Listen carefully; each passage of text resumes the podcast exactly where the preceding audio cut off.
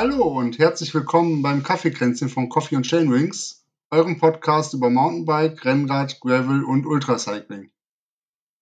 Ich bin der Alex und äh, freue euch nach ja, ziemlich genau einem Monat hier wieder mit neuen Geschichten aus dem Radsport zu versorgen. Ähm, ich bin natürlich heute nicht allein. Ich habe auch wieder Gäste hier bei uns äh, im Call. Was heißt Gäste? Teamkollegen. Ähm, da ist einmal der Reini. Hallo Reini. Ja, hallo Alex. Hallo nach draußen. Schön, dass du da bist. Und dann haben wir den Sven heute auch wieder mit dabei. Ja, hallo zusammen. Hallo Sven. Geht's euch gut? Perfekt. Ich kann nicht klagen. Also wir haben einen Oktober, ähm, wie man sich als Radfahrer eigentlich nicht besser wünschen kann. Gut, im Moment haben wir ein, zwei Tage Regen, aber davor, also hört mal, war doch wohl genial. Das kann ich nur zustimmen, war wirklich bisher richtig schön und ich hoffe, ihr habt es alle genutzt mit schönen Touren. Aber ja, ich glaube, auf jeden ja. Fall. Auf jeden Fall. Ähm, vor allen Dingen schön mild einfach auch, ne? Also wir können ja noch mit kurzer Hose, ich habe andere schon noch kurz, kurz fahren sehen, das ist natürlich äh, optimal. Ja, ja, wirklich. Ich hatte auch ein, zwei Mal die Gelegenheit, ein bisschen früher in der Woche auch aufs Rad zu kommen ähm, und dann auch ein bisschen länger auch zu fahren, noch unter der Woche. War natürlich wirklich genial mit dem Sonnenschein dabei. Jetzt wird es natürlich langsam kritisch, gerade jetzt, wann haben wir nächstes Wochenende, aber Zeitumstellung. Genau. Dann Sonntag. ist das vorbei mit ohne Lampe draußen radeln.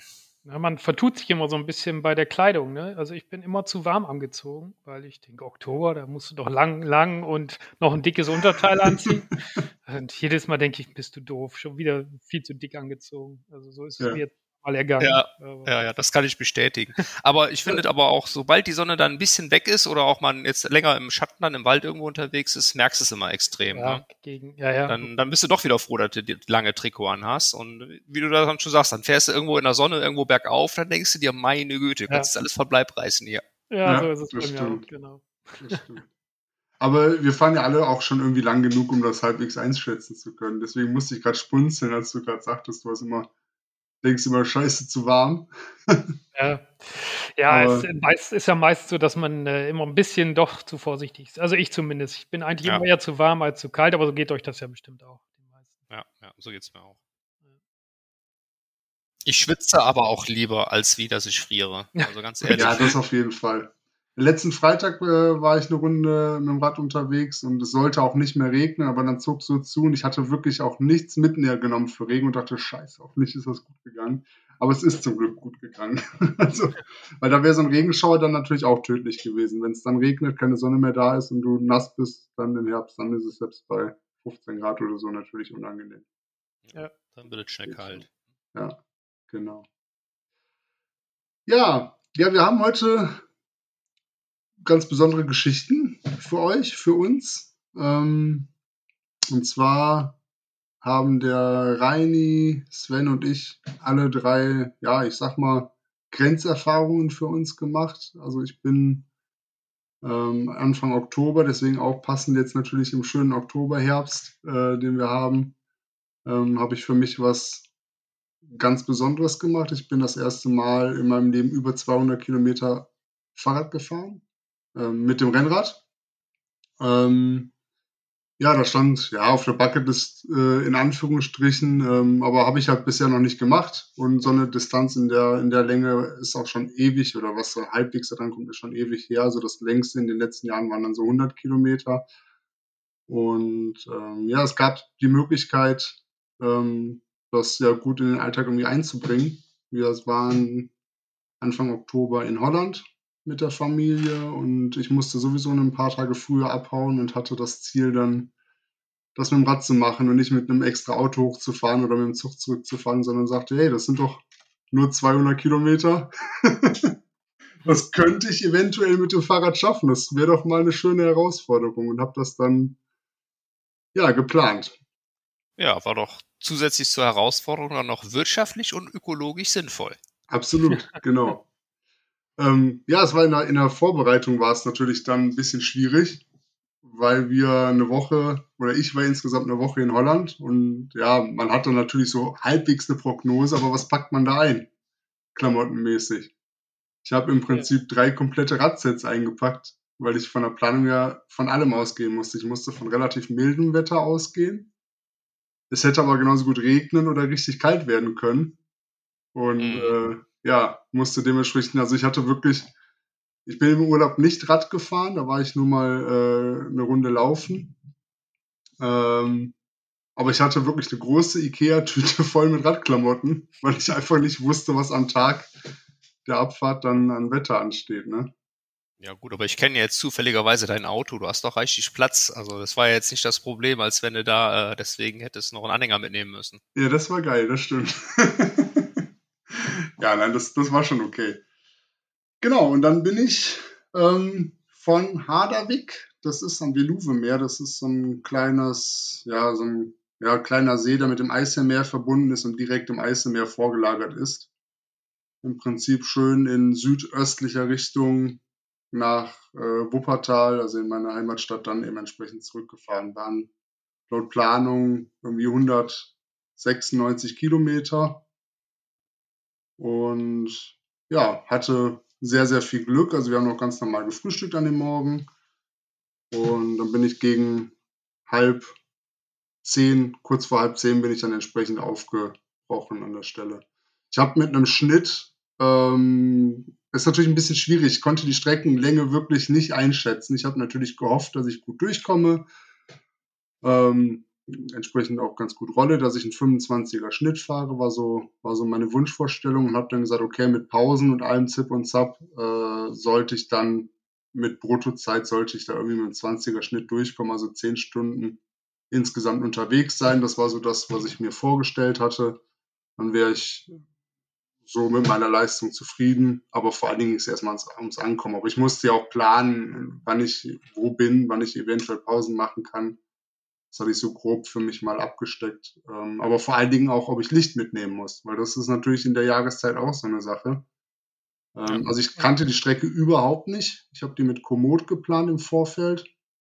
Also hast du selber ähm, geplant, komplett alles. War jetzt keine fertige Strecke, sondern die hast du selber geplant. Ja, ja, genau. Also ich habe in Komoot erstmal ähm, ja, im Prinzip eine reine ähm, One-Way-Strecke geplant. Also ich habe Start- und Zielpunkt angegeben und dann haut Komoot einem ja einen Vorschlag raus und ich bin dann wirklich im Prinzip mit dem Finger die Strecke abgefahren im ja. Detail und habe dann nochmal nach Kartenmaterial die Strecke im Detail angepasst. Also wenn ich der Meinung war, ich könnte irgendwo flüssiger fahren, weil ich wollte natürlich nicht jetzt am laufenden Band 90 Grad Abbiege Vorgänge ja, haben, sondern versuchen wirklich flüssig zu fahren. Habe dann im Detail Anpassungen gemacht, ähm, aber ansonsten habe ich die Strecke so gelassen, wie Komoot mir die vorgeschlagen hat. Und wie zufrieden warst du dann im Endeffekt mit dem Ergebnis? Also ich selber habe jetzt noch nicht so viel mit Komoot navigiert, ähm, aber ein, zwei Mal habe ich dann doch schon die Erfahrung gemacht, dass er da äh, sehr kreativ bei der Wegfindung war oder ich dann einfach unterwegs dann ähm, ja. umdisponieren musste, weil einfach ein Weg nicht mehr ordentlich befahrbar war oder ja. der Weg einfach nicht mehr existierte, muss man, ja. also im Wald dann halt ganz klar sagen. Es geht jetzt um Mountainbike bei mir, ähm, jetzt nicht Rennrad, da verschwindet die Straße ja zum Glück seltener. Aber wie hat das funktioniert? Also navigiert habe ich nicht mit Komoot, ich habe nur die Strecke geplant und dann auf meinen äh, Wahoo Radcomputer hochgeladen.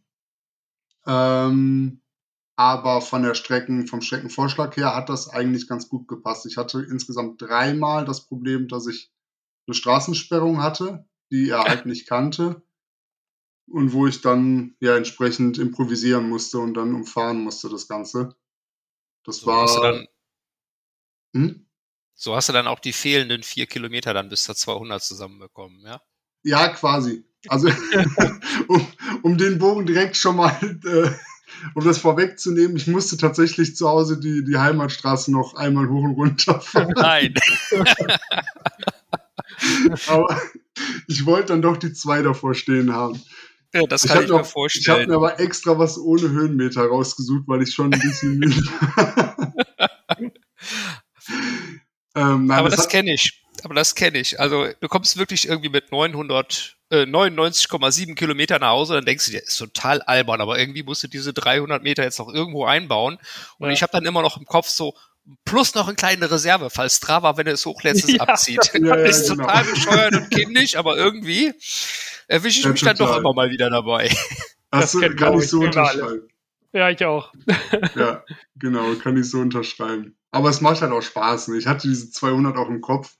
Ich war aber tatsächlich auch ganz froh, ähm, tatsächlich, dass die Kilometer vorher schon gesammelt worden sind, weil jetzt irgendwie sechs Kilometer am Ende noch irgendwo dranhängen, da hätte ich wahrscheinlich, oder vier Kilometer hätte ich wahrscheinlich keine Lust zu gehabt.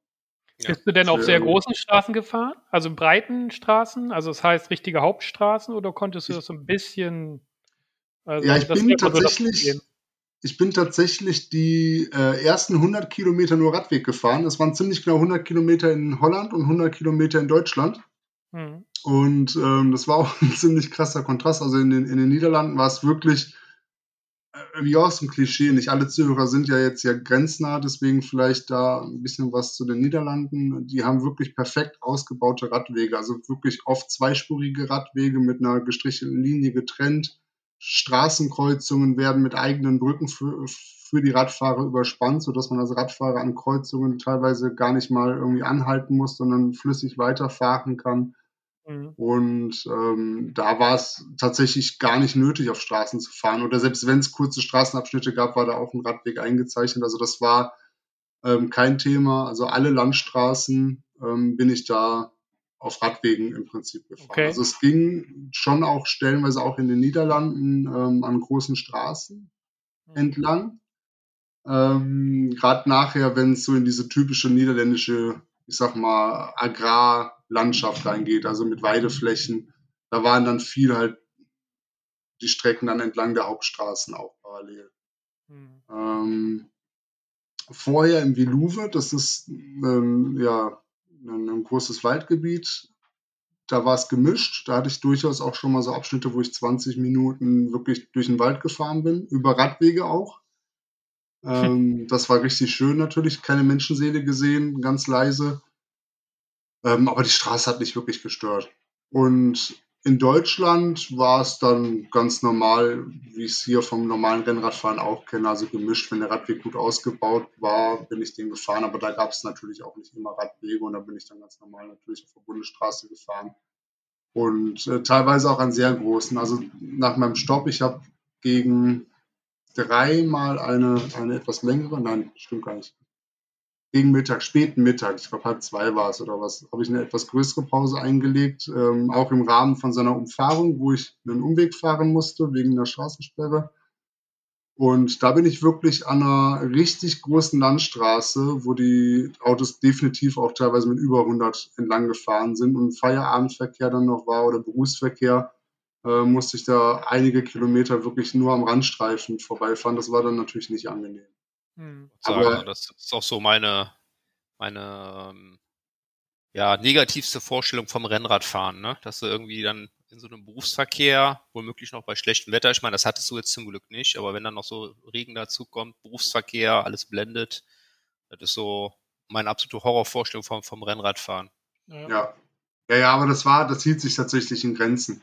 Also, ich muss sagen, alles bis zum Ruhrgebiet war bis auf wirklich solche kurzen Abschnitte ähm, war es schön zu fahren. Da kann ich, kann ich nichts Negatives berichten. Ähm, Im Ruhrgebiet musste ich halt durch Duisburg durch und bin danach dann noch, ähm, mal gerade kurz auf die Karte, ich will euch keinen Quatsch erzählen. Ähm, Duisburg, ähm, Oberhausen, Blödsinn, doch. An Duisburg, also zwischen Duisburg und Oberhausen bin ich äh, im Prinzip durchs Ruhrgebiet gefahren, dann durch Mülheim durch Richtung Essen. Und da wurde es erst hinter Mülheim wieder ruhiger. Also dieser ganze Abschnitt zwischen ähm, Ruhrgebiet Anfang, also wenn man vom Niederrhein kommt und dann Richtung Duisburg reinfährt, war schon echt anstrengend. Ich bin auch unter anderem durch Duisburg-Marxloh durch. Das ist so ein, ja, hier Ruhrgebiet weit bekanntes Problemviertel, so nenne ich es mal, mhm. äh, durchgefahren. Das war, war schon abenteuerlich. Also es hatte Autos in dritter Reihe geparkt, total viel geschäftiges Treiben, Leute, die kreuz und quer über die Straße laufen. Es war auch wirklich dann schon später Nachmittag. Es war einfach brechend voll ähm, und richtig stressig. Dann waren noch Straßenbahnschienen da. Also ich habe wirklich drei Kreuze gemacht, als ich da aus dem, aus dem Stadtteil wieder raus bin. Ist ja auch da teilweise leider so, dass wenn du an der Ampel anhalten musst, du dich schon ein bisschen um, unwohl umschaust, welches Publikum denn da so gerade von schräg hinten auf dich zukommt oder so. Äh, das stimmt, aber da hatte ich diesmal tatsächlich keinerlei Probleme mit. Also das ging. Ähm, ich bin da, bin da aber auch mehr oder weniger durchgerollt. Also war ich froh drum. Ich habe mich im Nachhinein habe ich mich ein bisschen geärgert, dass ich das nicht bei der Planung berücksichtigt habe. Also, dass ich da einfach stumpf gesagt habe, ja, okay, Ruhrgebiet musst du durch, nimmst du das mal so an. Also auch da habe ich natürlich geguckt, keine unnötigen Abbiegevorgänge zu haben, aber im Nachhinein hätte ich das lieber vielleicht in Rheinnähe umfahren und dafür ein paar Kilometer mehr gehabt. Ich finde, ähm, man kann die Ruhr eigentlich relativ gut entlangfahren. Ich überlege zwar jetzt gerade, ich kenne es ja. halt wieder nur vom Mountainbiken, ich überlege gerade, ob mir jetzt so spontan Abschnitte einfallen, wo man mit dem Rennrad nicht fahren will, ist sicher der Fall. Mhm. Ähm, das, das mag natürlich dann ein Problem dann sein, warum auch Komotisch jetzt im Rennrad dann nicht gerade lang lotst. Ne? Mhm. Ja, aber das, ich glaube glaub schon, dass du da, dass das grundsätzlich geht. Hast du recht.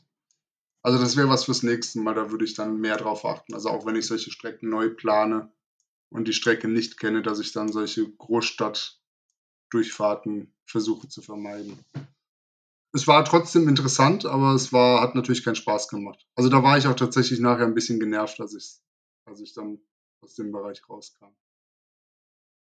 Was mich sehr gefreut hat, war, dass es von der Kondition und auch vom Sitzfleisch her gut geklappt hat. Das ist jetzt Lief gut. Was tatsächlich noch bei mir dazu kam, war eine Panne kurz vor Schluss, also kurz vor Schluss in Anführungsstrichen, in Essen-Kettwig ähm, unmittelbar bevor es auf den abschließenden ähm, Radweg geht. Also da gibt's eine schöne alte Bahntrasse von Essen-Kettwig bis nach Felbert hoch, beziehungsweise bis nach Wülfrath. Das ist unmittelbar kurz vor meinem, vor meinem Wohnort. Ähm, wo ich also wirklich die 20 Kilometer einfach Bahntrasse schön asphaltiert hätte hochfahren können. Ich hatte leider eine Panne, nämlich noch einen Platten in der Abenddämmerung. Und, da alles dabei. Hattest du alles ich, dabei? Oder? Ich hatte alles dabei. Ich hatte einen Ersatzschlauch dabei. Ähm, es wurde aber schon tatsächlich relativ kalt. Also ich habe als erstes mir eine, eine, Windjacke angezogen, die ich dabei hatte. Ähm, und habe dann natürlich angefangen, mir den, den Schlauch zu wechseln. Unglücklicherweise habe ich beim Mantel wieder draufziehen den Schlauch eingequetscht der erfahrene Radsportler weiß, was das heißt. Ich habe nur gedacht, scheiße. Ich habe trotzdem an mein Glück geglaubt und es versucht, ihn aufzupumpen, aber also es war nur einmal einklemmen und der Malschlauch war wieder am Arsch. Also ging nicht mehr, da war nichts mehr reinzukriegen. Gut, ich hatte Flickzeug dabei, ich, hab, ich schwöre ja auf Tip-Top Reifenflicken, wenn man dann im Notfall was braucht, dann auch richtig vulkanisieren. Hab das rausgeholt, habe festgestellt, dass ich kein Schmirgelpapier dabei habe, um den Schlauch anzurauen. Also für die, die vielleicht nur selbstklebende Flicken haben, wenn du das halt vulkanisierst, du musst halt dann das Loch finden, dann den Schlauch anrauen, schön sauber machen und dann den Flicken entsprechend seine Vulkanisierflüssigkeit wie einen Klebstoff da drauf machen, den antrocknen lassen, Flicken drauf machen. Das Ganze dauert normal zehn Minuten, dann ist das erledigt. Aber ohne Schmirgelpapier ist halt blöd, weil dann die Oberfläche eigentlich nicht rau genug ist. Also habe ich den Schlauch genommen, Loch gesucht und den dann erstmal schön an der Bordsteinkante aufgerieben. Man muss halt das Beste draus machen. Ja, und das Ganze dann halt antrocknen lassen. In der Zeit kam glücklicherweise ein ja, sehr, sehr freundliches Rentnerpärchen. Auch da nochmal jetzt hier, auch wenn Sie es vermutlich nicht hören werden, vielen Dank ähm, vorbei und haben gefragt, ob ich Hilfe bräuchte und habe dann ja mein Leid geklagt und wo ich noch hin müsste. Ich habe ihnen nicht gesagt, wo ich herkam. Ich habe gesagt, ich muss noch bis nach Wuppertal. Ach je, bis nach Wuppertal. ja, das ist aber ärgerlich. Und dann sagt sie, ja, Manfred, hast du nicht noch einen Rennradschlauch im Keller oder einen Fahrradschlauch? Ich sagte, fürs Rennrad nicht. Wissen Sie, wir wohnen hier an der und der Adresse, die Straße hoch. Wenn das nicht klappt, klingeln Sie bei uns, dann fahren wir Sie nach Hause. also sehr, sehr nett. Mhm. Ähm, ich habe dann gesagt, vielen Dank fürs Angebot. Ich denke, werde ich nicht brauchen und habe dann meinen Schlauch weitergepflegt. Wir sind dann auch entsprechend gegangen. Habe dann aber tatsächlich festgestellt, dass aus welchen Gründen auch immer der Flicken nicht richtig hält. Also der hat nicht richtig ähm, keine, Verbi ist keine Verbindung mit dem Schlauch eingegangen, der Flicken. Ja, und Ersatzschlauch hatte ich ja nicht mehr. Ich denke, scheiße, was machst du denn nicht jetzt? Ne? Ich habe ihn dann nicht abgezogen, sondern habe dann den Schlauch trotzdem eingelegt, in der Hoffnung, dass das Andrücken von dem Flicken zwischen Reifenmantel und Schlauch den halt an Position hält und ich trotzdem so nach Hause komme. Hab das auch so montiert. Aber der Rentner kam nochmal zurück, freudestrahlend, mit seinem Rennradschlauch in der Hand. Weil er sagte, er hätte direkt nochmal im Keller geguckt und er hätte noch einen alten Schwalbeschlauch gefunden. Der ist aber noch original verpackt. Also was heißt alt? Ne? Das war schon noch eine relativ moderne Verpackung. Aber jetzt halt schon, er sagte, der lag schon ein paar Jahre im Keller, den könnte ich aber haben. Ich sage, was kriegen Sie dafür? Nee, gar nichts. Nehmen Sie den, dann haben Sie noch was. Ich sage, das ist total nett, weil das war wirklich für mich zur Sicherheit, war das natürlich richtig gut, weil das war mittlerweile dunkel. Ich hatte tatsächlich durch das Ruhrgebiet und das jetzt, ich, das hat mittlerweile dann auch schon über eine halbe Stunde gedauert, das Flicken und Reparieren da. Ich hatte auch keinen Bock mehr durch das Reparieren vom Mantel. Ich wollte aber unbedingt nach Hause. Klar, das ist, so kurz vorm Ende dann auch keinen Bock mehr drauf hast auf so einen Kram. Genau, das zieht richtig. ja dann echt an den Nerven, ne? Und genau. auch deiner Beschreibung, das war ja von, äh, war ja Anfang des Monats, glaube ich, ne? Ja, ja genau. Wenn es schon dunkel war, war auch keine Chance mehr, dass noch ein Geschäft offen war, wo du noch hättest äh, Ersatzteile bekommen können. Nee, ja, nee, wäre zu knapp gewesen. Also da war es, glaube ich, halb acht oder so. Das hätte wahrscheinlich nicht mehr geklappt. Aber was lernen wir denn? Was, was lernen wir daraus, Alex? Was lernen wir denn daraus? Milch. Die Milch macht. ich wusste, dass du das Die sagst. Ich wusste ab dem Moment, wo ich die kleine Glasscherbe ja. aus meinem Mantel rausgefischt habe, dass ich diesen Spruch auf jeden Fall von irgendwem kriegen werde. Aber du hast recht. Nein, wahrscheinlich wäre das wäre wahrscheinlich nicht passiert mit Tubeless, ja. Das stimmt. Lassen wir. Ich werde nicht mehr in die Wunde, Wunde rein bohren. Ich werde nicht mehr bohren in den Alles Mantel. gut, alles gut, alles gut. Äh, mein Vater hat mich versucht zu verführen. Der äh, stand quasi bereit. Also der wusste natürlich, was ich geplant hatte an dem Tag und hatte gesagt, falls irgendwelche Probleme sind oder ich nicht mehr möchte, würde er mich auch abholen. Ähm, und ich hatte dem mal so eine Wasserstandsmeldung gegeben, dass es später wird wegen der Panne. Und dann sagte er, ja, ich kann dich auch in Essen abholen. Ich meine, du hast doch genug bewiesen. Und ich sage, nee, das möchte ich schon jetzt eigentlich alleine nach Hause fahren. Ne? Ich möchte jetzt nicht kurz vorm Ziel abgeholt werden. Und ähm, ja, am Ende hat es dann tatsächlich auch geklappt. Also um das da jetzt abzukürzen, ich bin dann auf die Trasse draufgekommen. Ich musste nicht den netterweise mir geschenkten Schlauch verwenden. Also die Hoffnung wurde bestätigt. Also der, der Flicken hat gehalten. Das hält bis heute die Luft. Ähm, genau, bin dann halt auch noch die letzte Stunde, gute Stunde halt entsprechend dann nach Hause gefahren und bin dann um, ich glaube, 20 vor neun, glücklich, aber müde halt zu Hause angekommen. Mein Vater stand auch schon bereit, hat, hat mich begrüßt, als ich ins Ziel gekommen bin. Also das war auch total nett. Habe ich mich drüber ja. gefreut. War sehr schön. Ja, das ist ja. so cool. Und ja, äh, was mich, ja, danke. Also ich bin wirklich äh, auch wirklich für, mit mir selber zufrieden. Ich bin nicht, ich bin platt gewesen, aber nicht körperlich komplett erschöpft. Also es ging vom Sitzfleisch noch, es ging von der Kondition her noch, so dass es auch noch ein bisschen mehr gewesen wäre. Das hat mich halt dann einfach unheimlich zufrieden gemacht. Ich war einfach total happy. Es war ein geiler Tag auf dem Rad. 8 Stunden 20 Nettofahrzeit, ähm, 570 Höhenmeter sind natürlich nicht viel, aber in den Niederlanden jetzt auch keine Überraschung, beziehungsweise bei der Strecke. Ja, und dann halt, wie gesagt, ziemlich genau 200 Kilometer. Also war, beziehungsweise bin immer noch sehr, sehr zufrieden damit. Ja, ist ja auch cool. Ich sag mal, wenn du sagst, du fühlst dich nach den 200 Kilometern noch halbwegs äh, fit oder noch, noch, ich sag mal, du warst, es war noch okay und du hast dich nicht wirklich gequält nach einer Distanz, ähm, wo du sagst, ich habe ja eigentlich mein, meine Komfortzone verdoppelt. Ne? Du sagst, genau, du bist vorher okay, ja. 100 oder sowas, klar, aber sonst lange, lange Zeit nichts jenseits der 100. Genau, ne? richtig. Ja, ja. Ja. Das ist ja ein ordentlicher Sprung. Und nächstes Mal 300 Kilometer. Ja, Wieso genau. hat doch verdoppelt, dann kann er doch jetzt auf 400 gehen. Ach so, so geht das. Der, der, der Reini, Reini äh, spoilert schon, ja. ich habe letzte Woche äh, schon erzählt, dem, dem Reini erzählt, dass ich tatsächlich noch was auf der, da, da habe ich wirklich was auf der Bucketlist. 2015 ich habe nämlich nochmal nachgeguckt. Zu der Zeit ist mein Bruder nach Heidelberg gezogen. Und ich habe kurz nachdem er nach Heidelberg gezogen ist, gedacht, das könntest du eigentlich mal mit dem Rennrad machen, den besuchen. Und habe mir dann zwei Strecken rausgesucht von Wuppertal nach Heidelberg. Und das sind ziemlich genau 300 Kilometer. Und äh, das wäre dann tatsächlich das nächste Ziel. Und das habe ich, nachdem die 200 jetzt gut geklappt haben, habe ich auch gesagt, das ähm, plane ich dann für nächstes Jahr. Dann allerdings im Sommer. Also da würde ich mir dann eher was mit vielen Sonnenstunden überlegen und nicht, ja. nicht im Herbst oder Frühjahr. Bei 35 Grad im Schatten.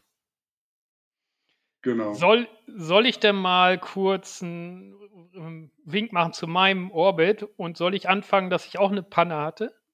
Aber Milch, Milch im Reifen und eine Kartusche dabei hatte. Milch im Reifen? Ja, Reini, erzähl doch mal. Orbit ist ein gutes Stichwort. Äh, das sind ja auch immer relativ lange Distanzen, ne?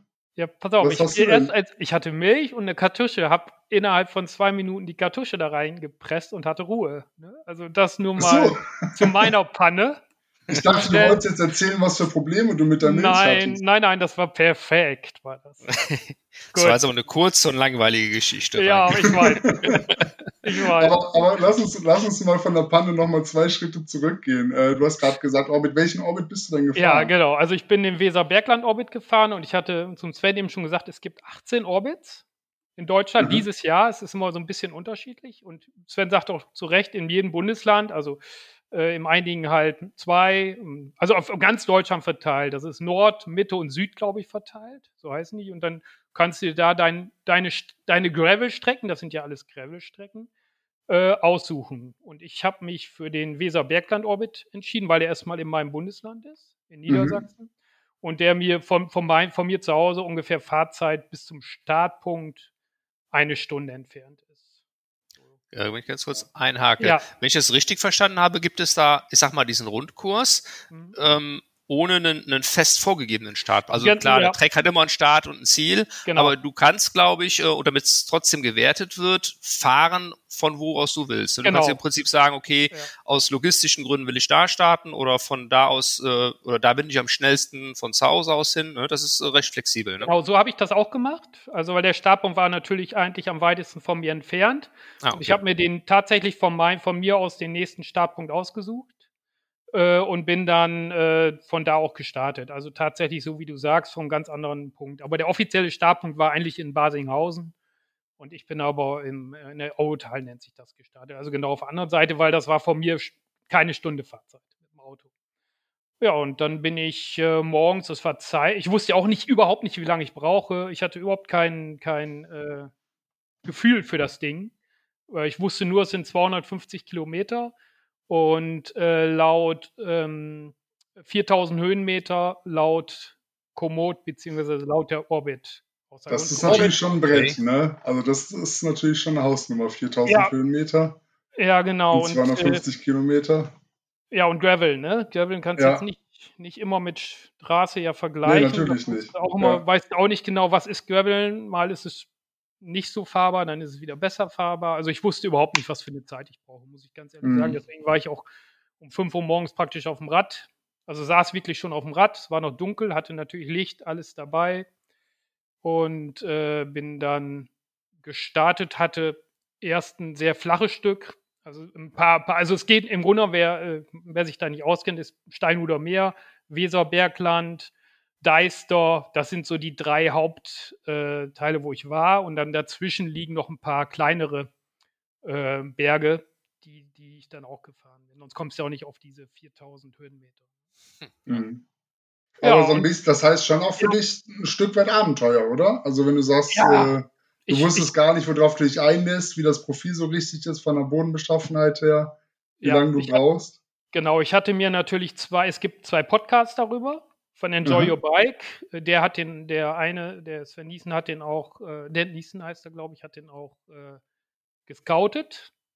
Und äh, die beiden Podcasts hatte ich mir angehört. Dann wusste ich natürlich ein bisschen was, wie es mit der Verpflegung ist, ob ich da was bekomme irgendwo und ähm, ja, wo da mal vielleicht ein Radladen ist oder sonst was, dass wenn mal was ist, dass ich da noch ein bisschen ein paar Daten hatte. Das hatte ich mir rausgesucht und dann äh, hatte ich so ein paar Infos und dann bin ich aber los. Also es war schon ein Abenteuer für mich, weil ich war auch alleine und ich mhm. wusste, wie gesagt, gar nicht, ich konnte es nicht einschätzen. Es lief ja. dann aber. Hattest du ja. dann zwei Trinkflaschen am Rad oder? Ja, ja. Ich hatte äh, zwei Trinkflaschen am Rad auf jeden Fall.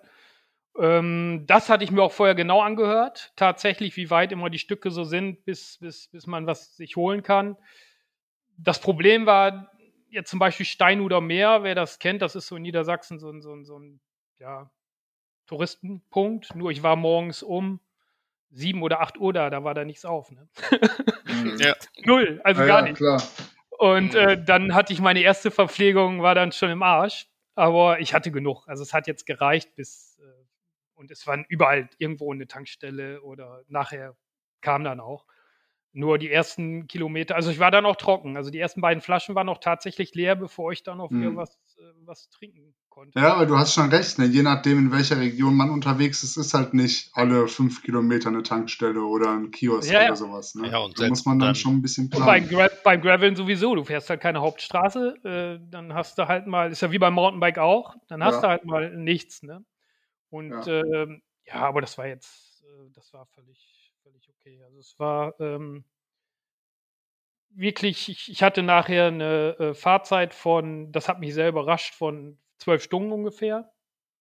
Also mhm. Es war, ging dann doch recht schnell und äh, ich hatte eigentlich mit viel mehr gerechnet, aber das, das war alles super fahrbar. Ne? Und äh, von daher ging es und ich hatte auch äh, ähm, eigentlich keine Probleme, keine technischen, außer diese eine kurze Panne mit diesen äh, zwei Minuten. Ansonsten hatte ich wenig Standzeit und bin eigentlich fast lange durchgefahren. Ne? Also mm. Immer lange fahren. Ja, also du hast gar keine größeren Pausen in Anführungsstrichen gemacht, also dass du sagst, du bist mal irgendwo eingekehrt, hast mal was Warmes gegessen oder dir eine, eine, eine längere Pause habe ich gemacht. Das war eine längere Pause, heißt bei mir Viertelstunde.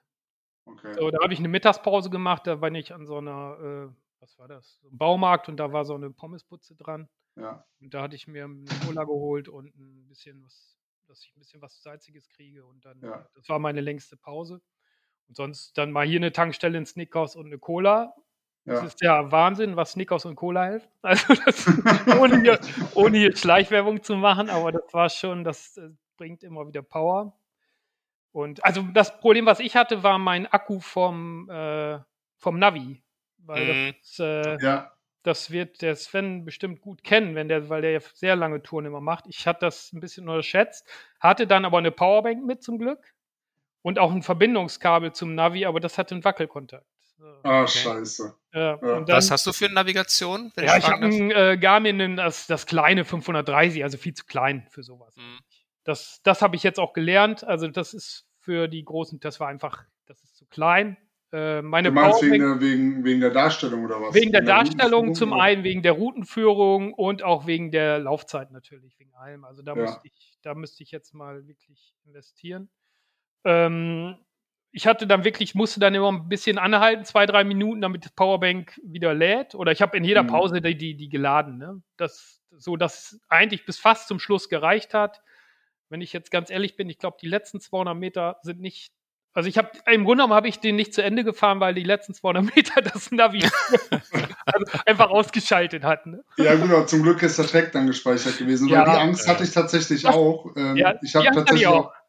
Ich, ja. hatte, ich hatte leider keine Powerbank und habe den dann tatsächlich bei McDonalds geladen. Die haben ja immer so USB-Dosen. Ja. Also ich hatte ein Ladekabel mit und hatte genau diese Angst nämlich. Ähm, du bist kurz vor zu Hause und dann ist der scheiß Akku leer und alles weg. Ja. Du weißt ja, was du nicht nach Strava hochladen kannst, ist auch nicht passiert für die restliche genau. Radwelt. Deswegen sehr interessant, genau. sehr interessant von dir, dass er das erstens nicht gelöscht hat und Fand dass auch. man auch mit Powerbank überprüfen muss, ob dann natürlich das Kabel dann entsprechend. Ich hatte mir auf jeden Fall schon einen neuen Termin gesucht damit ich das ja. nochmal fahren konnte.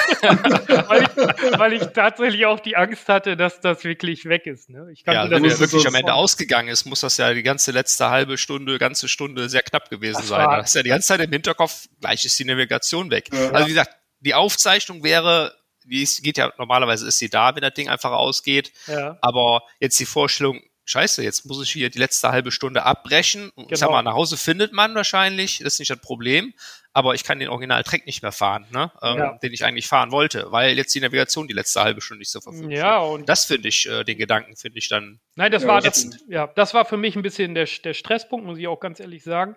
Äh, und äh, ich meine, gut, ich muss ja nicht nach Hause, ich muss ja mein Auto irgendwo wiederfinden. Ne? Also ohne Navigation, gut, hatte mein Handy noch, ne? dann hätte ich das natürlich ja. darüber machen können, aber hm, das war, war doof. Also was, ja. aber war, war dann, hat ja fast funktioniert. Und ich muss sagen, für, für mich war die Grenzerfahrung die 4000, es war nachher 4400 Höhenmeter, anstatt 4000 mhm. wie angegeben. Das ist ja erstmal schon mal ja, die letzten 400 Höhenmeter tun dann ja auch nochmal doppelt weh. Äh, ja. Das war für mich dann Grenze und ich wollte auch wirklich dann echt keinen Höhenmeter mehr fahren. Und wer den Deistock kennt, also die Zuhörer aus Niedersachsen werden den kennen, die wissen, dass es da auch echt steil ist. Und dann musst du natürlich auch mit der Übersetzung am Ich wollte sagen, was bist du da gefahren? Was hast du für eine Übersetzung? Ich hatte 42, 42 als kleinsten Gang.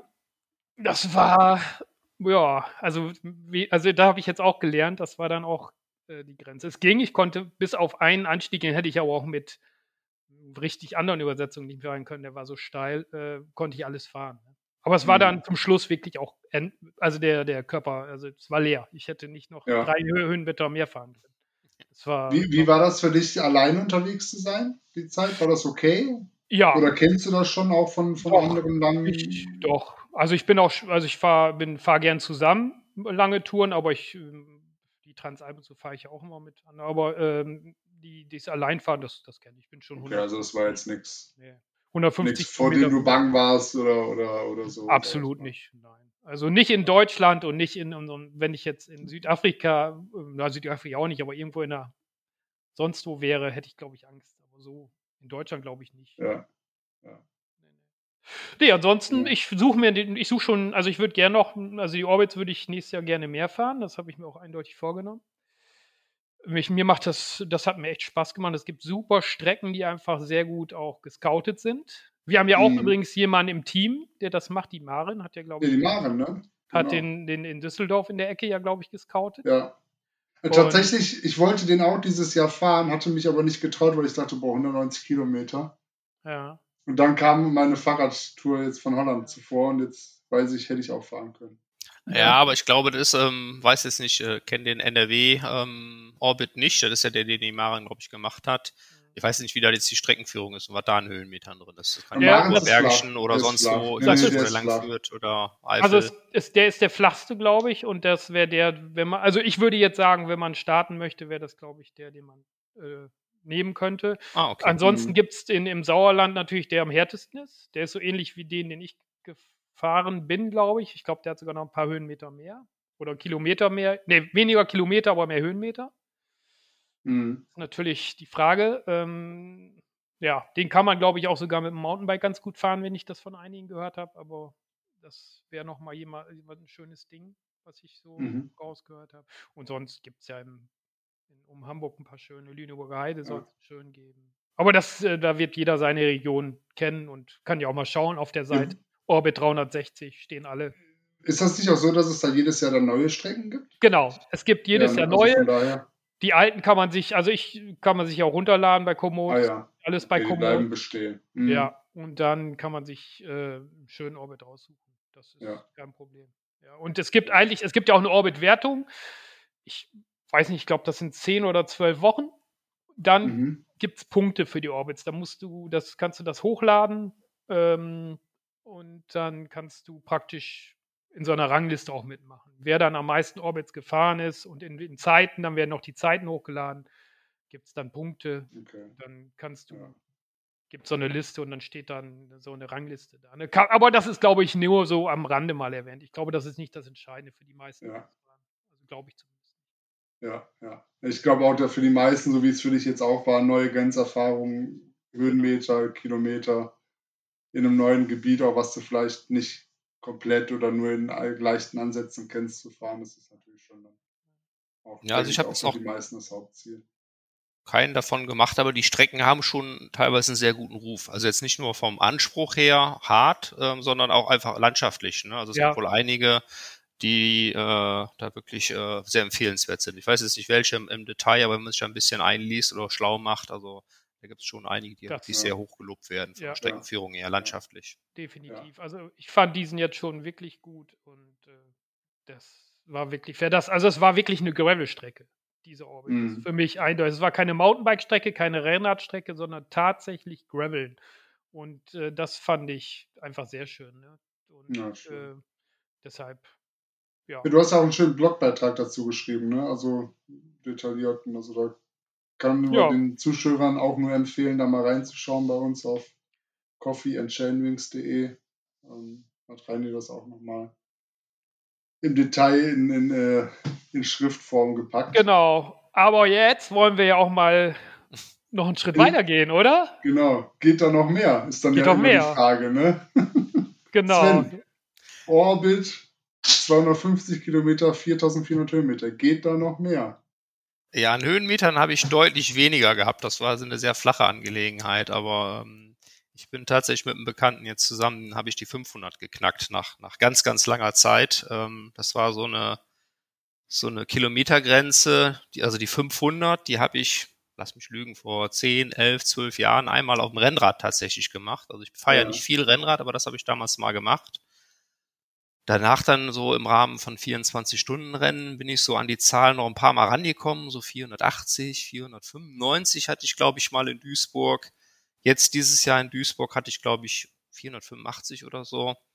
Ähm, da fehlte leider, äh, in Anführungsstrichen, leider am Ende dann so, so der, der, der Zwang, um, um, um Plätze zu kämpfen. Ich hatte meinen zweiten Platz in der Altersklasse sicher und dann war der Bedarf nicht mehr da, noch weiterzufahren. Das hätte ich da vielleicht die 500 schon hingekriegt. Äh, umso mehr hat es mich dann gefreut, äh, als mich ein Bekannter, der Hartmut, mit dem ich immer gerne lange Strecken fahre, schönen Gruß hier an der Stelle, falls du das hörst, ähm, gefragt hat, ob ich nicht da mal mitfahren will. Der hat also vor, ich glaube, drei Jahren das erste Mal, oder zumindest war es jetzt, glaube ich, die dritte oder vierte Fahrt, äh, diese NUC 500 Challenge ausgerufen, also mhm. Nordsee Ultra Challenge. Und in der Vergangenheit konnte ich entweder nicht aus terminischen Gründen oder einfach weil ich auch nicht mich so fit gefühlt habe, nicht danach gefühlt habe und einfach gekniffen habe. Und dann sind das halt andere Leute gefahren ähm, mit ihm und umso froher war ich, dass er dieses Jahr dann wieder gefragt hat und es dann bei mir auch zeitlich passte und ich mich durch die, ja, ich hatte ja sehr gute Ergebnisse diese Saison auch, ich sag mal, bereit fühlte, diese Distanz zu fahren. Irgendwie mhm. hat man ja dann doch einen Respekt, ähm, sag mal, wenn man beim 24-Stunden-Rennen im Kreis fährt und es läuft nicht, dann steigt man vom Rad, die Sache ist erledigt. Darf ich da einhaken? Ja. Einmal ganz kurz einhaken. Ja. Zwei, echt zwei Fragen, was mich total interessiert. 24-Stunden-Rennen zu 500 Kilometer so zu fahren. Was ist denn da, was ist denn dir da schwerer gefallen? Das ist so das, das was mich erstmal als, als hauptsächlich interessiert. Mhm. Äh, ja, was heißt schwerer gefallen? Also ich sag mal, wenn ich ein 24-Stunden-Rennen fahre, dann plane ich ja nicht, ich fahre heute so und so viele Kilometer, sondern ich will das Beste rausholen. Ja. Und wenn es nicht gut läuft, steige ich, wie gesagt, nach der Hälfte des Rennens aus und mache Feierabend. Wenn ich aber jetzt von A nach B fahre, so wie wir es ja in dem Fall gemacht haben, ähm, ja, dann, dann ist halt entweder du ziehst die Sache irgendwie durch oder du hast das Problem, dass du mitten in der Nacht irgendwo in der Pampa stehst und sagst, ich will jetzt nur noch nach Hause. Ja. Du musst das fertig machen. Wie das ne? funktioniert. Also von daher habe ich vor so einer A nach B Distanz einfach mehr Respekt. Das wollte ich sagen, das hatte ich nämlich auch. Ja. Und, und, und also, schlaftechnisch, das war das Zweite, was, ich, was mir sofort in den Kopf gegangen ist, bei 24-Stunden-Rennen fährst du ja, fährst du ja, klar, fast durch. Also bei so 500 Kilometer hätte ich jetzt gesagt, machst du eine längere Pause. Aber du. Ja, also halt es war, jetzt, war nicht der Fall. Also wir sind tatsächlich durchgefahren. Ähm, ich habe. Also habt ihr, was heißt Glück, durchgefahren? Ihr habt auch wahrscheinlich so Stops an der Tankstelle und so gemacht, um ja, euch klar. wieder aufzufüllen, ne? Klar, klar. Aber nee, also jetzt im Sinne von einer Schlafpause oder sowas habe ich jetzt okay. gedacht, meinte Reini. Genau, ja, ja, klar. Das war, das, Entschuldigung, war, so okay. war das gemeint. Schlafpause, auf jeden Fall. Also ich habe das Glück, dass ich da zum Beispiel zum Glück, oder ja, ich habe da sehr wenig Probleme mit. Ähm, klar hat man mal irgendwie so einen toten Punkt dann mitten in der Nacht, aber eine Nacht durchfahren kann ich, ohne Angst zu haben, auf dem Rad einzupennen. Also ich habe das schon bei anderen tatsächlich erlebt, dass da jemand weggenickt ist hm. und auch gestürzt ist. Ähm, ich habe da zum Glück keine Probleme mit. Bis jetzt toi toi toi auf Holzklopf hier schnell. Hm. Aber Wahnsinn. Die Strecke hat also der, der Freund von dir entsprechend da mhm, vorbereitet, genau. beziehungsweise ist die Strecke auch schon in den vergangenen Jahren in der Form gefahren oder änderte die Strecke immer so ein bisschen auch? Ja, da sind ähm, aus verschiedenen Gründen immer mal wieder Änderungen dran vorgenommen worden. Also grundsätzlich ähm, wohnt der Hartmut in Ratingen, also bei Düsseldorf. Äh, Entschuldigung, Erkrath bei Düsseldorf. Und ähm, sein Elternhaus, wo er aufgewachsen ist, ist in Bremen. Oh, und das ist jetzt so eine Distanz, ich glaube, das sind so um die 300 Kilometer, gut 300 Kilometer, die ist er schon ein paar Mal gefahren. Und ähm, ja, vor ein paar Jahren ähm, ist der Hartmut das erste Mal mit mir die Westerwald 400 gefahren. Das ist so ein Event, was ich einmal im Jahr mit ein paar Bekannten mache. Da fahren wir im Prinzip einmal rund um den Westerwald. Das sind halt 400 Kilometer. Und wenn man das halt ein paar Mal gemacht hat, kam irgendwann auf, ja, also irgendwann müssten wir jetzt auch die 500 mal machen. Ne? Ähm, wie gerade bei dir, du hast die 200 geknackt, schon fingen wir an mit der 300. So ist das. ja, und da haben sie mich damals auch aufgefordert, ja Sven, mach doch mal was mit 500. Und ich sagte ja gerade schon, ich habe da irgendwie so ein bisschen Respekt immer vorgehabt. Und ähm, da ich es dann nicht gemacht habe, hat es jemand anders gemacht, das war halt der Hartmut. Der hat also dann aus seiner 300er-Tour ähm, dann halt äh, ja immer mehr die Distanz erhöht, bis es eine 500er war. Und auf dem letzten Versuch sind sie ähm, hochgefahren, hatten ein Ziel für ein Frühstück. Da gab's dann halt äh, morgens nach, ich glaube, 400 Kilometern lecker Brötchen, ähm, die Möglichkeit, sich zu duschen, noch kurz auf der Terrasse in die Sonne zu legen. Und dann haben die irgendwie die Kurve nicht gekriegt, wieder loszufahren, haben gesagt, was soll der Scheiß? Wofür tun wir uns das eigentlich an? Das ist gerade so schön hier, wir lassen das. Und das war dann halt der Grund, warum er die Strecke nochmal angepasst hat. Jetzt haben wir im Prinzip diese, diese Ferienwohnung, die wir da als Ziel haben, ähm, erst wirklich ans Ende der 500 gelegt. Also wir sind jetzt im Prinzip einen Bogen gefahren. Wir sind von Erkrad aus, ähm, äh, ich sag mal, grob über Wuppertal, dann einmal das Ruhrgebiet von äh, Süd nach Nord geschnitten, äh, ein bisschen am Kanal entlang, über Münster, ähm, Osnabrück, ähm, über die Dammer Berge sind wir drüber. Oh ja, okay. Und äh, ja, ich weiß nicht, so viele kleine Orte, die ich vorher noch nie gehört habe. Also irgendwann sind wir dann halt in Bremen angekommen, ähm, an der Weser entlang auf der äh, rechten Seite bis Bremerhaven gefahren, mitten durch Bremerhaven durch. Ähm, da haben wir aber auch gesagt, das könnte man beim nächsten Mal vielleicht auch versuchen, anders zu machen. Das war also im Dunkeln, nachts im Regen, da durch das Industriegebiet zu fahren, war nicht so schön. War viel Verkehr, obwohl es mal mitten in der Nacht war, war da unwahrscheinlich viel Verkehr. Und wir hatten auch zwei, drei unschöne Erlebnisse mit Autofahrern, die uns einfach nicht gesehen haben. Ich sagte halt gerade im Dunkeln, Regen, Kombination ist schlecht. Der Regen das ist ja echt das machen scheiße, ne? Mit den beim nächsten Mal irgendwie anders. Ja, sind dann die Küste entlang hoch bis nach Cuxhaven. Wie war es dann äh, mit da Wind? Ist dann, weil an der Küste ja. ist ja auch viel Wind, ne? Ja, sage ich gleich, gleich ganz kurz was zu. Ähm, okay. Über Cuxhaven halt gefahren und dann ostwärts die Küste entlang, ähm, Prinzip bis Stade. Das liegt so, ja, keine Ahnung, 50, 100 Kilometer, ich kenne mich da nicht so gut aus, aber das liegt ein gutes Stück westlich von Hamburg dann. Ähm, Wind war von Anfang an ein großes Thema und zwar war das eine Voraussetzung, dass wir Rückenwind haben, um die Tour überhaupt zu starten. Also nicht erst okay. an der Küste, sondern ähm, ich hatte immer auf den Wetterberichten auf Regen geschielt und Hartmut hat immer nur geantwortet, alles egal, wir haben Rückenwind, das ist das Entscheidende. also er hat gesagt, mit Gegenwind, da fahre ich die Tour nicht. ähm, und äh, wie gesagt, ich hatte eigentlich immer nur so ein bisschen auf, auf, auf Temperatur und, und Regen geschielt. Aber was, was, was der gesagt hat, ist, da ist natürlich viel Wahres dran. Ne? Wenn du eine One-Way-Strecke fährst und keinen Rundkurs hast, und dann wirklich stabilen Gegenwind hast, dann ist das ja ungleich belastender und du bist einfach erheblich langsamer, als wenn du keinen Wind hast oder halt, wie gesagt, Rückenwind. Ne? So, das ist natürlich dann wirklich eine. Vor allen Dingen da oben im Norden, ne, im Flachland, da wird es ja auch, da wird ja richtig windig. Ne? Ja. ja. Wie war es ja. denn jetzt tatsächlich? Also Regen ja, wir hatten. Auf jeden Fall, das haben wir ja gesehen. Oder habe ich ein paar Bilder gesehen? Bitte, Entschuldigung? Bilder, Regen hattet ihr auf jeden Fall, das habe ich auch gesehen.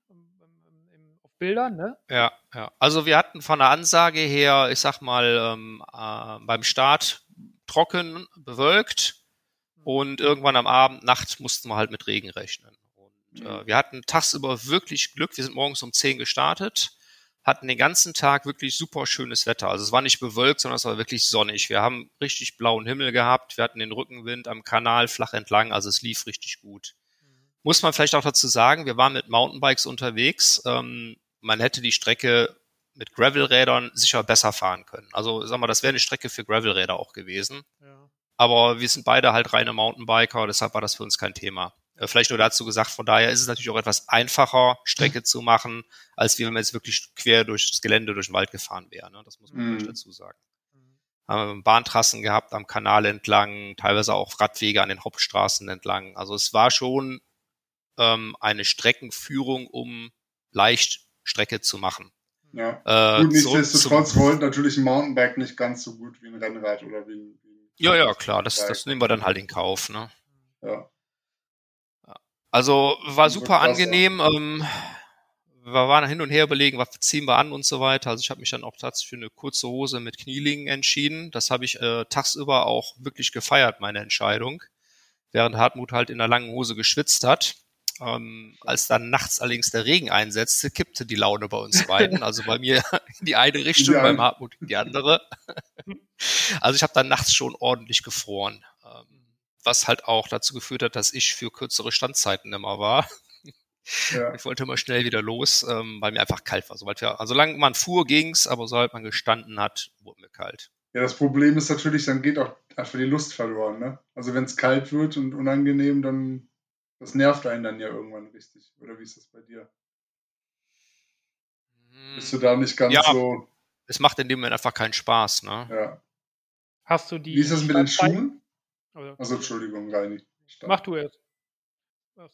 Ja. ja. Radschuhe, oh, hattest du hatte, noch Sommerschuhe an oder hattet ihr ordentliche Überzieher, dass, dass die dann trocken geblieben sind oder waren die Füße einfach nass? Nee, ich habe ähm, ähm, Schuhe angehabt, die ich eigentlich für einen mal gekauft habe. Ähm, also das sind, ich sag mal, eigentlich vom Gedanken her etwas festere Schuhe, mit denen du auch gut laufen kannst. Mit dem Laufen war mir gerade mhm. egal, aber ähm, für die Winterschuhe fand ich es nicht kalt genug und für die normalen Mountainbike-Schuhe wegen des Regens habe ich halt gedacht, ja, komm, nimmst du die, diese Alpencross-Schuhe, die sind auch ein bisschen wärmer, die halten auch ein bisschen was ab. Aber klar, irgendwann waren die halt durch, durchnässt. Also es lief wirklich überall raus. Unten aus den Klickis konnte, konnte sie Wasser rauslaufen sehen. Wenn du dann einfach mit im Fuß drauf gedrückt hast irgendwann, ne? Aber das blieb halt nicht aus. Ja. Reini, was wolltest du fragen? Ähm, ja, die, die Standzeiten, wie lange hattet, also Fahrzeit und Standzeit, was hattest du dann? Also so ein Verhältnis? Ja, warte mal, muss ich mal gerade, ich habe Strava auf.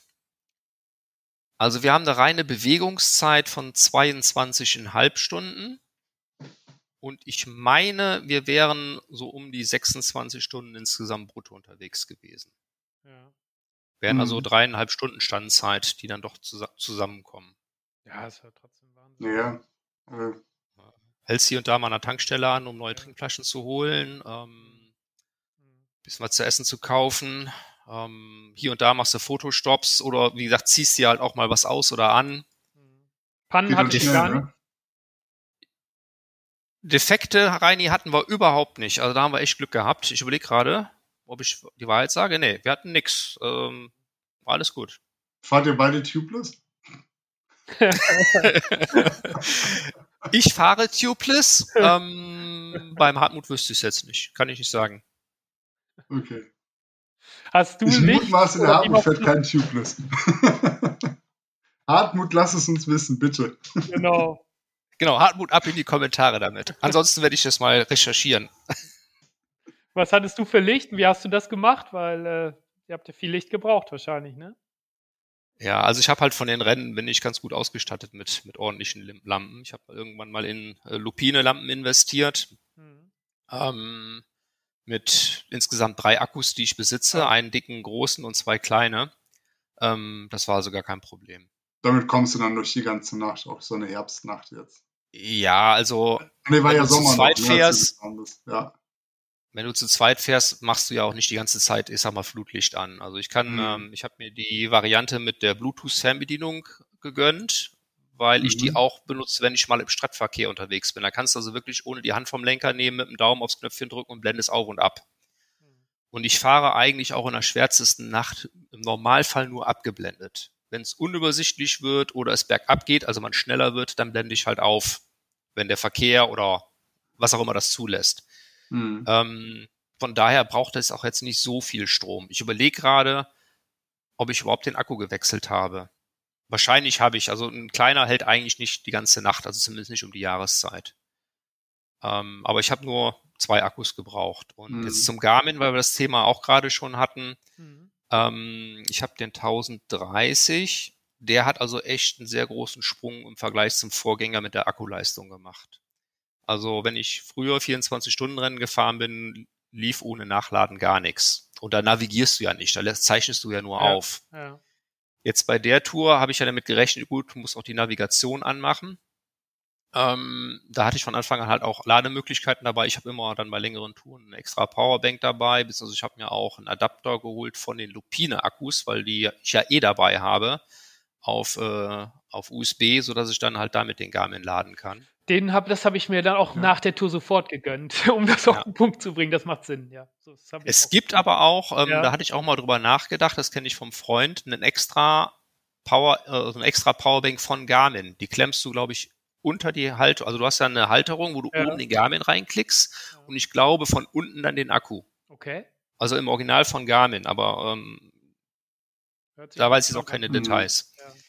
Aber ähm, im Prinzip hält der neue Garmin, also der 1030er, einen 24-Stunden-Rennen ohne Ladung locker aus. Mhm. Aber wie gesagt, da navigiere ich nicht. So, jetzt war ja die Navigation das Thema, also hatte ich die Lademöglichkeiten auf jeden Fall eingeplant. Wir haben es dann aber so gemacht, weil ähm, wir auf Nummer sicher gehen wollten, dass wir auf jeden Fall genug Akkuleistung haben. Hartmut hat mit seinem Wahoo navigiert und ich habe nur aufgezeichnet. Also ich bin im Prinzip nach seiner Navigation gefahren, wenn ich vorne war. Mhm. Und wir haben meinen dann als Backup benutzt sozusagen.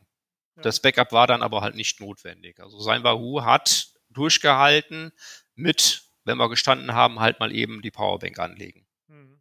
Also er kann also auch während der Fahrt nicht nachladen. Er macht das dann halt, wenn er anhält steckt er den jedes Mal dann direkt an. Wie ist die Stimmung, wenn man dann nach fast, wie lange seid jetzt? 22 Stunden Fahrzeit, glaube ich, ne? 26 Stunden. Wie, wie, wie ist man dann drauf? Feiert man dann oder will man nun ein Bett haben? Mm, nee, man, man genießt das dann schon, wenn man ankommt. Ähm, klar, man ist total kaputt und im Eimer und am Ende willst du auch nur noch ankommen. Ähm, in dem Fall war es also so, ich habe gesagt, ja, hallo, schön, wir sind da, ähm, ich muss mal eben ganz dringend ums Eck. Also du stellst dich halt zwar mal irgendwo an den Busch oder ja, hinter, ja. hinter der Bushaltestelle, aber das ist halt dann nur das kleine Geschäft. Ähm, und jetzt so auf der 24-Stunden-Tankstelle mich auf die Toilette da zu setzen, normalerweise brauche ich es nicht ähm, und da habe ich auch ehrlich gesagt keine Lust zu. Ja.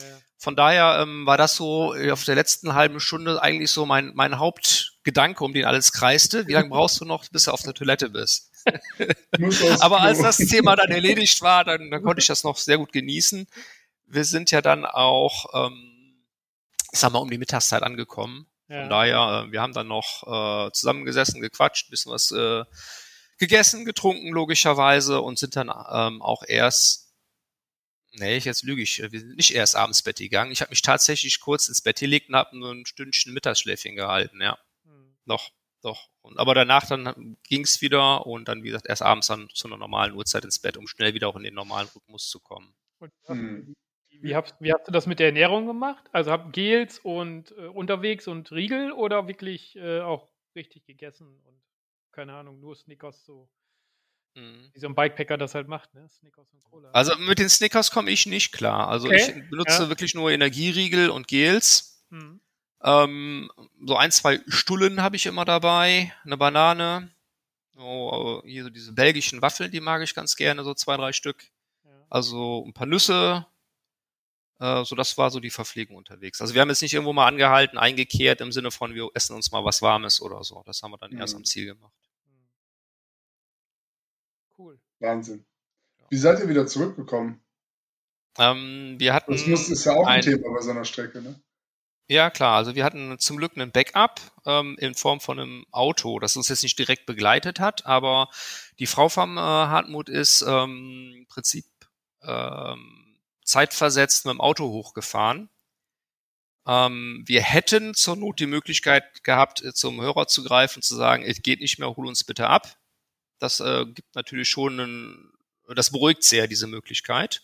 Mhm. Aber im Endeffekt haben wir uns dann also mit ihr dann halt an der Ferienwohnung getroffen, wo wir dann auch noch übernachtet haben, in Ruhe schlafen konnten und so weiter, sind am nächsten Tag dann halt mit dem Auto, die haben ein großes Fahrzeug, wo dann unsere beiden Räder hinten reingepasst haben, ähm, sind wir dann halt am nächsten Tag dann zurückgefahren.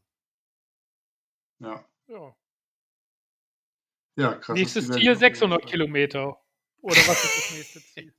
Äh, keine Ahnung. Ja. Ähm, also für nächstes Jahr stehen die Ziele eigentlich schon soweit, aber da ist äh, keine 600 äh, äh, dabei. Nein. Also wie, wie gesagt, ich sagte es gerade schon mal, wir fahren einmal im Jahr, das machen wir relativ früh immer, im Prinzip schon als Vorbereitung auf die, vier, äh, auf die 24-Stunden-Rennen, fahren wir die Westerwald 400. Also Reini, ah. Alex, ne, wenn ihr da ja. habt, das ist halt ein Rundkurs, ähm, Westerwald einmal umrundet, wir starten Trösdorf-Bonn die Ecke, fahren die Sieg rauf, wechseln im Osten dann an die Dill, die fließt runter in die Lahn, folgen nachts dann halt der Lahn, stoßen irgendwann morgens um, an den Rhein und fahren den Rhein wieder rauf bis Bonn-Trösdorf. Ist das, ist das euer Event oder ist das tatsächliches Event? Das habe ich noch nicht verstanden. Äh, das habe ich vor, keine Ahnung, fünf, sechs, sieben Jahren das erste Mal gemacht mit zwei, drei Leuten und seitdem ist so ein kleines Trüppchen entstanden. Das machen wir halt einmal im Jahr zusammen. Also privat ist, von uns organisiert. Ja, das ist total bescheuert, aber total sympathisch. Ja. wie, viel, wie viel Höhenmeter hat die Strecke? Ähm, die, die Westerwaldrunde? Ja, ja, genau. Schlag nicht tot. Ich weiß das meistens nicht so genau. Also Höhenmeter, äh, klar ist das ein relevanter Faktor, aber ich sage mal, sie sind nun mal eh im Weg. Du musst drüber. Ähm, daher. ich guck nach. Also ähm, bis, ähm, es sind alles Flussradwege, also es ist relativ flach aber ah, hier und da kommen doch ein paar Höhenmeter zusammen. Also ich würde jetzt mal Wegen über Westerwald hätte ich natürlich jetzt gedacht, dass es einfach hügelig ist, weil der Westerwald ist ja auch. Hm. Ja, nee, du fährst ja nicht durch den Westerwald, du fährst ja drumherum. Das ist okay. der Vorteil an der Sache. Also es kommen, glaube ich, doch so anderthalb tausend, vielleicht auch knapp 2000 zusammen. Ich müsste nachschauen, ich weiß es nicht aus dem hm. Kopf. Ja, Schick mir doch mal den Termin. Kilometer. Schick mir mal den Termin. Ja, wir haben noch keinen fürs nächste okay. Jahr, aber wir machen das relativ früh. Also so Richtung Ende März oder April könnte das äh, durchaus schon sein. Alex. Aber mache ich dann. Alex, da haben wir Zeit, oder? Ich, ich sehe mich da noch nicht, Reini. Auch wenn es verlockend klingt. Ja. Ja, wir haben ja gerade schon gesagt, Alex macht nächstes Jahr erstmal die 300 ja, und dann genau. reden wir über nächstes Jahr nochmal mit ich Alex. Mach mal, ich, genau, ich mache mal die 300 und dann, äh, genau. Schön.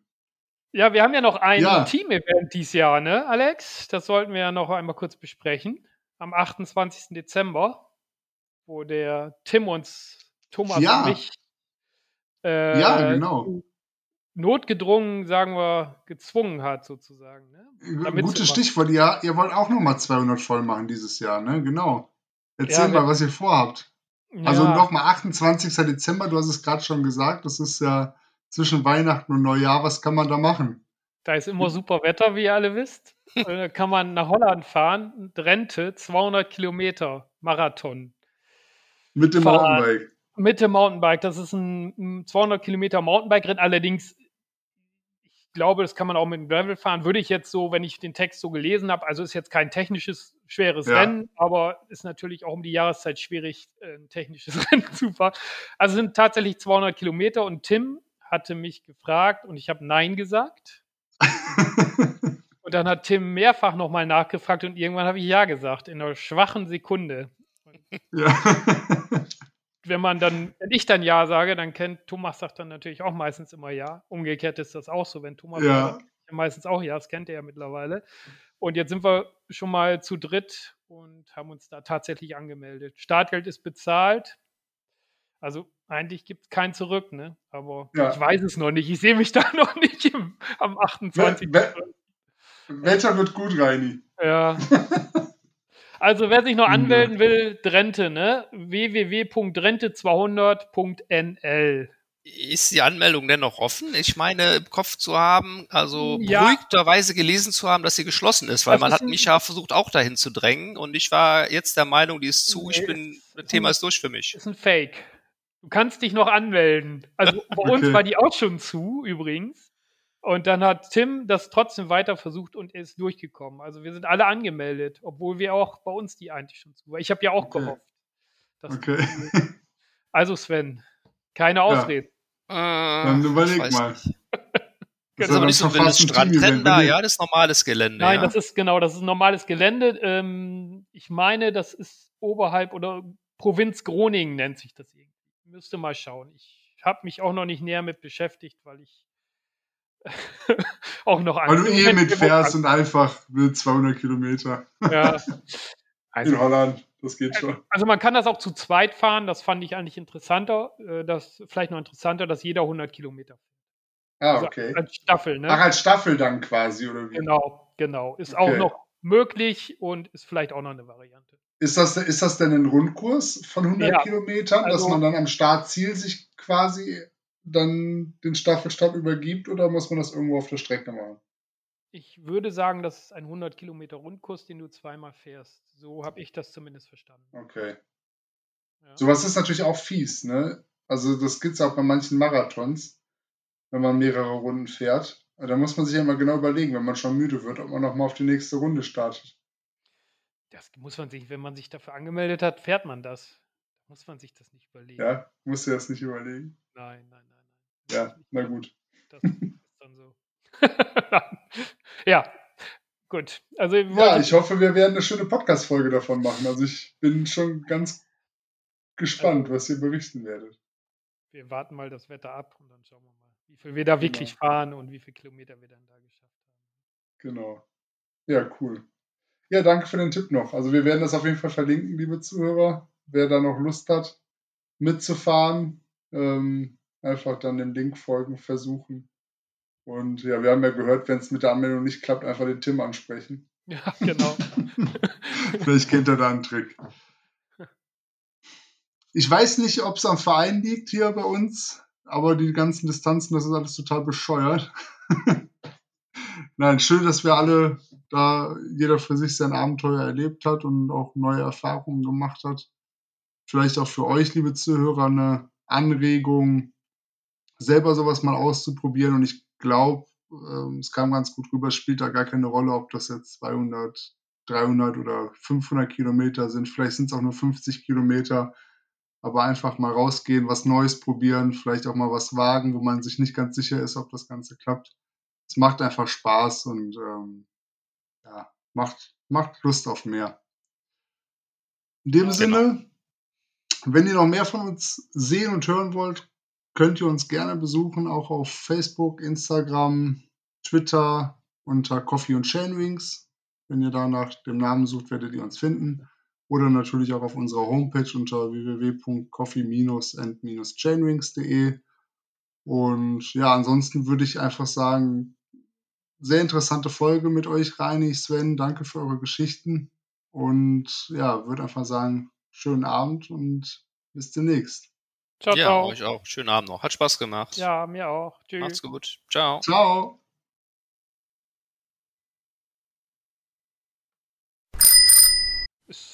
Ja, ja, also ich finde ja, äh, entweder, äh, also dunkel und nass geht nicht, aber dunkel und trocken geht und natürlich nass und hell geht auch, aber dunkel und. Aber du fährst doch, du fährst doch häufig jetzt mit dem Rad zur Arbeit, ne? Habe ich gesehen. Ja. Ist das nicht auch noch, ist ja meistens auch noch dunkel morgens. Ja, das wird, ja, das, ja. Ich fange ja spät an, immer früh Feierabend. Ach so, ja. ja alles Nein, richtig gemacht. Spaß beiseite. Also morgens früh brauche ich schon jetzt das Licht. Äh, zumindest beim ja. Losfahren, dann ist es schon, das ist so Dämmerung, aber da würde ich jetzt nicht ohne Licht dann fahren. Ich habe ja Rolle wirklich gar noch nie gemacht, bis jetzt zum Schlüsselbeinbruch. Und da ja. habe ich zum ersten habe ich mir das Ding ja auch geholt, weil da ging nichts anderes, wenn ja. ich, weil ich ja Transalp fahren wollte. Ja, ja, klar. Aber ich bin da auch nicht der Typ für. Also die steht noch, seitdem steht die da und. Ja. Aber immer mal gucken. Ja, über so eine lange Distanz ist ja mal auch ein größerer Toilettengang fällig und dann werden zehn Minuten schon schnell eng. Du sollst das Du sollst das Handy ja dann, dann nicht mitnehmen, dann geht das auch schneller.